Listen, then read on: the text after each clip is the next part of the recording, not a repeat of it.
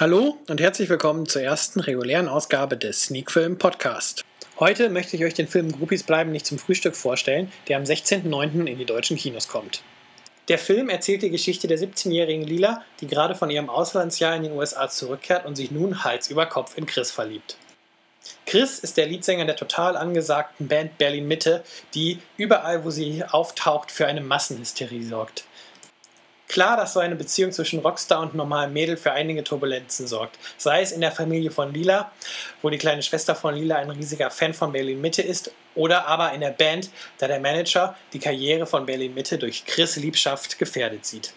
Kurz vor Kinostart hatte ich die Möglichkeit, die beiden Hauptdarsteller Anna Fischer und Kostja Ullmann zu interviewen. Und zunächst einmal präsentiere ich euch jetzt hier das Interview mit Anna Fischer. Erstmal zum Anfang, wie bist du überhaupt zur Schauspielerei gekommen? Also ich mache Musik schon sehr lange und hatte einen improvisierten Auftritt im Haus der Sinne. Das ist so in Prenzlberg, so ein kleines Café. Und dort saß Hans-Christian Schmidt im Publikum. Das hat der Gerhard Crazy, Sturm und 23 und so gemacht. Und der hat uns, mich zum Casting eingeladen und daraufhin habe ich dann eine kleine Rolle bei Lichter bekommen. Einen kleinen Kino, also ein supergeiler Kinofilm. Und so fing es dann an. Gut, in Groupies, da habt ihr die eine Szene, wo ihr das Hotelzimmer verwüstet. Ja. Hat sich das gut angefühlt? Hat Spaß gemacht? Das hat total Spaß gemacht. Das war total cool. Wir haben sogar Vasen umgeschmissen, die man nicht umschmeißen sollte. Und das hat der Produktion sehr viel Kosten bereichert, mehr gebracht. Aber es war total geil, ja, auf jeden Fall. Wann kann man schon mal ein Hotelzimmer verwüsten? Weißt du, wie der Titel zu dem Film zustande gekommen ist? Weil eigentlich spielst du ja in dem Film keinen wirklichen Groupie. Groupie, ja. Weil dieser Groupies bleiben nicht zum Frühstück vom Manager gesagt wird. Ja, und dann gibt es wieder eine Wiederholung, wo sie sich streiten, wo es dann alles rauskommt, dass Chris in der Bild und überall steht und dass sie sich verliebt haben und so. Und deswegen, weil zweimal im Film dieser Satz kommt, haben sie gedacht, dass sich das dann ganz gut ergibt. Ihr habt ja auch viel an Originalschauplätzen in Berlin gedreht. Ja. Und kam es davor, dass irgendwie Fans oder Unbeteiligte wissen wollten, wer diese neue Band Berlin Mitte ist? Das war ganz lustig. Wir haben im Ritz-Carlton gedreht und die Kamera war davor. Und wir hatten ein paar Komparsen, die sollten sich dann da vorstellen, weil wir brauchten so Groupies, die da vor dem Hotelzimmer warten. Und auf einmal kamen hunderte Leute von an und haben sich dazugestellt, weil sie gesehen haben, vorm Ritz-Carlton, das ist ein riesiges Hotel mit rotem Teppich, da stehen Leute, dabei waren es unsere Komparsen. Und dann hatten wir noch mehr Komparsen, die haben natürlich gleich mit abgefilmt. Das war natürlich super für den Film. Ja? Das ist natürlich fantastisch, wenn sich das dann so... Wenn sich das dann einfach selbst entwickelt, genau, ohne dass man da irgendwie Leute suchen muss. Ja, und als letzte Frage noch... Als Jugendliche hattest du da auch dann irgendwie welche Stars, die da angehimmelt hast? Also ich fand von den Spice Girls über Take That, Backstreet Boys, Black Sabbath und Kurt Cobain und so fand ich alle sehr, sehr geil. Und hatte auch am Poster von den Spice Girls an der Wand. Aber habe dann schnell gemerkt, dass das irgendwie doch nicht meins ist. Also dieses ausgeprägte Groupie-Dasein oder Fan-Dasein, das habe ich eigentlich so nicht. Aber ich kenne das natürlich trotzdem. Wunderbar. Ja, dann bedanke ich mich bei dir. Ja, danke schön. Herzlos. Ja, cool. Ja. Super. Und viel Erfolg für den Film. Ja, danke schön. Wie erwähnt, habe ich auch Kostja Ullmann vors Mikrofon bekommen und dieses Interview präsentiere ich euch jetzt ebenfalls. So, dann erstmal danke, dass du Zeit hast. Na klar, sehr gerne. Zu Beginn erstmal eine ganz allgemeine Frage, wie bist du überhaupt zur Schauspielerei gekommen? Durch meine Eltern eigentlich. Also mein Vater war selber Schauspieler damals, meine Mutter war Tänzerin. Die hat eine Musicalschule damals in Hamburg gegründet, die Stage Club Dance Drama.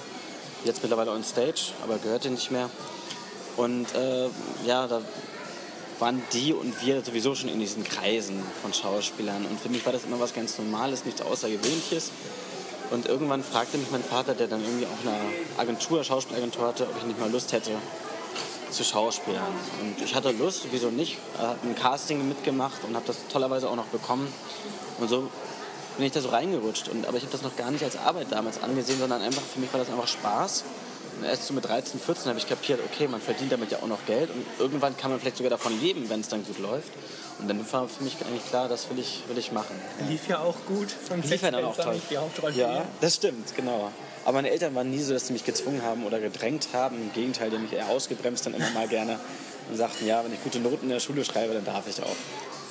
Du singst ja im Film die Songs selber. Genau, ja. Wird es das Projekt Berlin Mitte jetzt, nachdem der Film durch ist, weitergeben? Wahrscheinlich oder nicht. Also wir können drüber reden, wenn wir jetzt mit der Single Battlefield auf Platz 1 landen, dann können wir drüber reden. Sag mir nicht so laut, die Social Media sorgen dann schon dafür. Ja, okay, mal sehen. Ja, das Problem ist natürlich, also es hat natürlich extrem viel Spaß gemacht, mal so in einer Band zu sein und auch noch der Sänger, das ist natürlich großartig, aber das Ding ist einfach, wir sind natürlich alle Schauspieler in der Band auch. Frankie ist der Einzige, der Gitarrist, der auch eine Band selber hatte und Sänger ist. Der Nevada Tan hieß seine Band, beziehungsweise Panik danach. Die haben sich jetzt auch wieder aufgelöst. Jetzt macht er ein Solo-Projekt, über tolle Songs gerade aufnimmt, ob wir schon das hören dürfen. Und naja, wir anderen drei sind natürlich irgendwie in Projekte mal eingespannt, wo wir dann auch die Zeit gar nicht hätten, so eine Band weiterzuführen. Aber wir sind ja jetzt gerade vor 2 Wochen bei The Dome aufgetreten mit der Band. Unser erster und wahrscheinlich auch letzter Auftritt. Und das war toll. Es war natürlich großartig, vor gleich 10.000 Menschen da zu stehen und zu performen, war ein großartiges Gefühl. Wie habt ihr diese Konzertszene realisiert, die ihr da habt? Also wir hatten keine 10.000 Leute dann da, wie es aussieht. Wir haben da getrickst. Wir hatten so um die 300 Komparsen am Set, was auch schon eine Menge war. Und hinter den Komparsen haben wir eine Greenscreen aufgebaut. Da können wir uns eine ganz große grüne Fläche vorstellen und haben dann 2 Wochen zuvor oder so hat Mando Diao auch da gespielt, wo wir gespielt haben.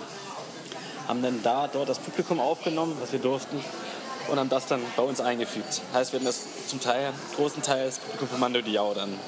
Da die natürlich toll mitmachen immer und toll gejubelt haben. Und unsere 300 Komparsen, die noch viel lauter waren als die. Genau. Also alles getrickst damit, aber sieht super aus. Also. Ihr durftet ja das Hotelzimmer kaputt machen. Hast du da genauso viel Spaß gehabt wie Anna? Ja, wir hatten extrem viel Spaß. Also war auch ganz lustig. Weil man uns auch noch dazu vorgesagt hat, so, jetzt müssen wir aufpassen, also hier diese Vase kann zu Bruch und soll auch zu Bruch gehen.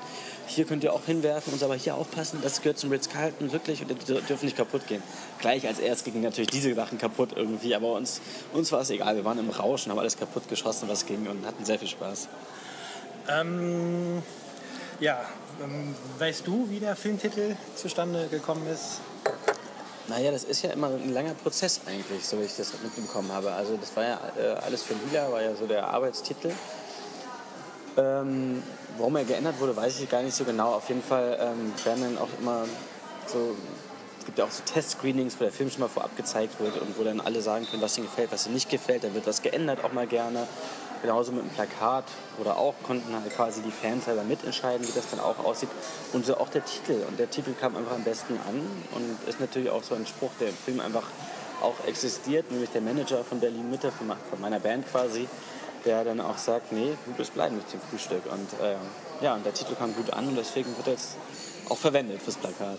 Während den Dreharbeiten gab es ja sicherlich immer mal wieder Fans, die am Set waren, weil ja halt an den ganzen Originalschauplätzen gedreht war.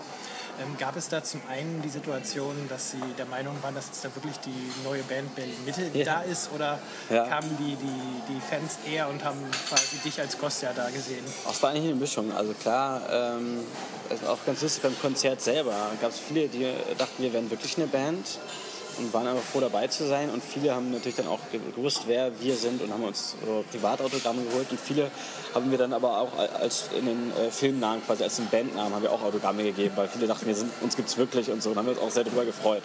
Und haben auch schon gesagt, ja, es gibt dann auch bald das Album und so. Und schön kräftig holen. Als letzte Frage noch, es geht ja um Musik in dem Film. Was waren denn deine Idole in deiner Jugend? Und hast du da dann auch so dieses Fansein geliebt? Ja, nicht ganz so extrem wie im Film. Ich war kein richtiger Groupie, sondern wirklich nur Fan. Ich war ein riesen Michael Jackson-Fan. Also für mich war und ist er der größte Entertainer überhaupt. Also was der da geleistet hat, und also das ist, glaube ich, einmalig.